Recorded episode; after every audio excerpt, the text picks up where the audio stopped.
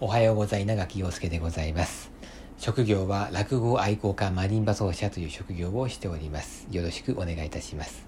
さて今日は金曜日ですね。ようやく1週間が終わりました。あのー、このラジオの方もね月曜日から金曜日毎日配信しようじゃないかということを始めましてですね1ヶ月が経過いたしました。その1ヶ月の取り組みを評価してみたいんですけども、毎日話すということに関してはですね、なかなか楽しいですね。え本来、あの、1日2、3分の設定ということで始めたんですけども、時間を大幅にオーバーしておりましてね、えだいたい10分前後の配信になっておりまして、えー、そういったことからもわかるようにですね、1週間話すっていうのは気力がね、続くんですよね。で、まあネタの方はですね、ちょっと怪しくなってくるところもあるんですけども、そこは、まあ落語愛好家マリンバ奏者の腕前で、なんとかごまかしまして、えー、ですから大丈夫なんですけどもね、一番問題なのが、こう、喉ですね。こう金曜日になってきますとね、こう、喉が大変に続かれているというね、まあ、これは素人だから致し方ないんじゃないかなと思ったりなんかもするんですけども、今日はこんな感じでちょっとしっとりとした声で、そして時間もね、今日こそはスパッと終わらせるという、えー、そんなことを意識して配信してみようかなと思います。えー、実際やってみないとスパッと終わるかどうかはわかりませんけども、早速ね、本題の方に入っていきたいと思うんですけども、えー、まあ、昨日はですね、ウィーンになぜ固定派が誕生したのか、そういったお話をしてみました。えっ、と、バドック時代の末期、ドイツでヨアン・セバスティアン・バッハという作曲家が活躍していた頃のウィーンでは、新しい音楽と古い音楽のこの2つが併存していたわけでございまして、えー、新しい音楽と古い音楽、二つの基盤があったがゆえに、えー、その二つを融合しようじゃないかという試みが行われまして、その取り組みこそがまさに、えー、古典派という作曲スタイルを生み出したという、えー、そういうお話でございました。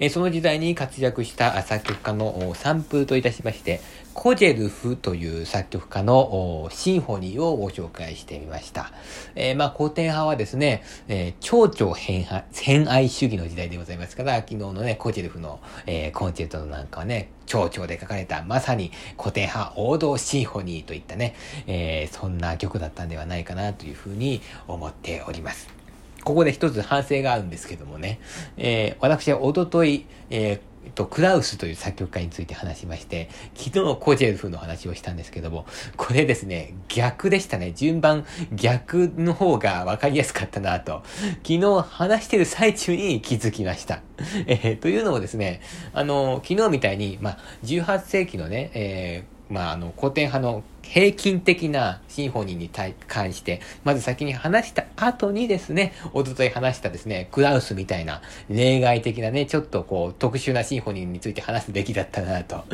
えー、完全に順番間違えたなというのをね、話してる最中に 気づきましてね。えー、なんでこういうことが起こるかというと、このラジオではですね、まあ、えー、思いついた好きなことをどんどん話していこうということで、えとにかくね、好きなことだけをこうバンバン話してるもんですから、えー、こういった段取りミスがですね、たまに起こるわけでございまして、えー、まあ、そんな段取りミス、これからもたくさんあると思いますけども、そんなミスもですね、えこのラジオの一部ということで楽しんでいただければなと、えこのラジオの味ですからね、そういうところがね。え何せ、あのね、私、あの、職業ね、冒頭申し上げましたけど、マリンバ奏者ですからね、皆さん忘れてると思いますけども、これはマリンバ奏者がやってるラジオというところでございまして、かなり広い心で見ていただければいいかなということなんでございますけども、えー、まあ、そんな反省を踏まえまして、えー、今日は特にですね、曲について紹介する、えー、まあ、あの、予定もなかったんですけどもね、まあ、一曲お詫びということでね、えー、また曲を紹介しようかなというふうに思います。えー、今日はどんな曲をね、紹介するかと言いますと、今日紹介いたします作曲家ですね。まず作曲家は、えー、ボッケリーニというね、作曲家なんですね。うーん、まあ、あのー、いろいろこうね、古典派にはいろんな作曲家がいまして、どの作曲家紹介しようかなと思いましたけども、おまあ、比較的今日の作曲家は、あ有名な作曲家ですかね、名前が知られてるんじゃないかなというふうに思ってまして、えっ、ー、と、まあ、この人はですね、えー、作曲家兼チェロ奏者でございまして、イタリアで生まれまして、ウィーンでも活動してるんですけども、まあ、後半はですね、フランスのパリ、それから晩年はスペインで活躍したわけで、まさに国際的に活躍した作曲家だったんですね。で、先ほどチェロ奏者というふうに申し上げましたけども、まあ、このラジオをですね、お聞きの方は、まあ、ご案内かもしれないんですけどもね、この時代、の作曲家というのは、やっぱこう、何でもオールマイティにできないといけなかったんですね。この時代のまあ作曲家というか音楽家はですね。ですからまあ音楽家という人はですね、まああの作曲もするし演奏もする。これは当たり前のことだったわけでございまして、えー、演奏する人と作曲する人が分かれる分業化するのは、えー、これロマン派以降の話なわけでございますね。ですから、まあ、昨日、えー、ご紹介いたしました、えー、コジェルフなんかも、作曲家兼ピアニストだったわけでございまして、えー、実はですね、ですから、えー、コジェルフはですね、え、ピアノソナタであったりとか、ピアノコンチェルトであったりとか、そういった曲の方が有名なんですよね。有名なんですけども、まあ、え、このラジオでは今ですね、え、18世紀に書かれた1万6000曲のシンフォニーを聴こうじゃないがプロジェクトをやってますから、そのプロジェクトの一環としまして、昨日は珍しいしいコケチェルフの、えー、交響曲について、えー、まあ、あの、ご紹介したわけでございますね。ということは、あ今日のボッキリーニの場合も同じことが言えるわけですよ。ボッキリーニチェロ奏者ですから、チェロソナタとか、チェロコンチェルト、あるいは弦楽四重奏なんかもたくさん書いておりまして、そちらの方が大変に有名なんですけども、えー、今日はこのラジオのプロジェクトに乗っ取りまして、えー、珍しくですね、えっ、ー、と、ボッケリーニの交響曲を紹介してみたいと思います。えー、ボッケリーニもですね、えー、あ、生没年言ってなかったですね。1745年から1819年ということで、まさにロマン派を生きた時代なんですけど、時代を生きた人なんですけども、おまあ、あの、先ほど言ったようにロマン、あ、あ、すいません。古典派を生きた時代の作曲家なんですけども、間違えてしまいました。えー、古典派はですね、えー、蝶々偏愛主義の時代ですから、あのーえー、ボッケリーニの、えー、シンフォニー20曲以上あるんですけど、ほとんど蝶々で書かれています。で、蝶々のがバーっと並んで、並んでるんですけども、その中でポッと単調のね、曲が珍しくありましたから、えー、今日は、えー、ボッケリーニの交響曲破単調、この曲をラジオの概要欄に、えー、URL 貼っておきましたので、えー、ぜひ聴いてみてください。はい、ということでございましてね、えー、我々はですね、えー、18世紀に書かれた交響曲1万6000曲をえー、気候じゃないかプロジェクトというね、えー、そういうプロジェクトに、えー、このラジオを聴いてらっしゃるリスナーの方は全員巻き込まれているわけでございましてですね。まあ、知らないうちにそういうことになっていると思うんですけども、えー、おとといが、えー、クラウス、そして昨日がコジェルフ、今日が、えー、ボッケリーニのコンチェルト、えー、一曲ずつご紹介したわけで、えようやく、え、私の言う通り聞いてれば3曲聞いたということになりますね。1万6000曲のうちの3曲ですか。えー、まだまだ気が遠いなというふうに思う方もいらっしゃるかもしれません。えー、そしてもしかして1曲も聞いてないなんていう人もいるかもしれませんけども、そういう方は、もうクラウスだけは絶対に聞いてください。えもうこれが今週のテーマですからね。えー、まあね、あの先日ね、あの、1万6000曲聴いてさ人生が終わっちゃうなんていう話をね、しましたけどもね、よくよく考えてみたらね、そんなことはなかったですね。45年あればですね、聴き終わりますよ。1日1曲聴いてれば、45年あれば、聞き終わるということが判明しまして、えー、これ私が今日から1日1曲聴くと、えー、70歳ぐらいに聞き終わるということになる、そういう計算なわけで、できなくもないんだよね。えー、ちょっとやってみようかなというふうに思ったりなんかをしてね。どうかな？どうですか ?70 歳になった時に、例えばね、うんと、このおじいちゃんは、えー、18世紀の